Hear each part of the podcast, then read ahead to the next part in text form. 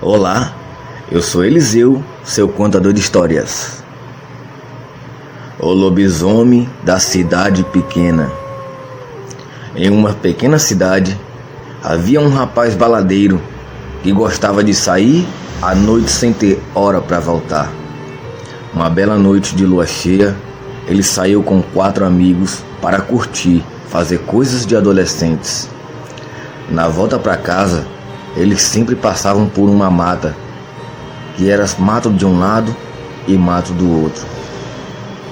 Naquela noite, eles estavam vindo conversando, felizes da vida, quando do nada ouviram um barulho estranho no meio da mata. Logo em seguida, começaram a andar mais depressa, até que do nada, uma criatura estranha, grande, com um corpo meio que humano e a cara de cachorro, criatura foi se aproximando e até que tiraram suas dúvidas. Era um lobisomem. O rapaz e seus amigos começaram a correr e correr, mas a criatura corria mais depressa e até que pegou um de seus amigos e logo após pegou mais um.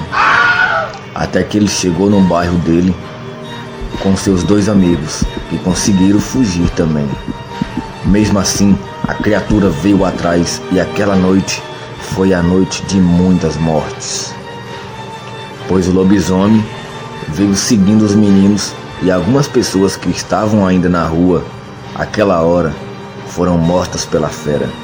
Até hoje, o povoado tem medo de ficar muito tarde na rua, pois a fera deixou a sua marca. E é isso aí, galera. Muito obrigado. Já deixa aquele like e se inscreve no canal.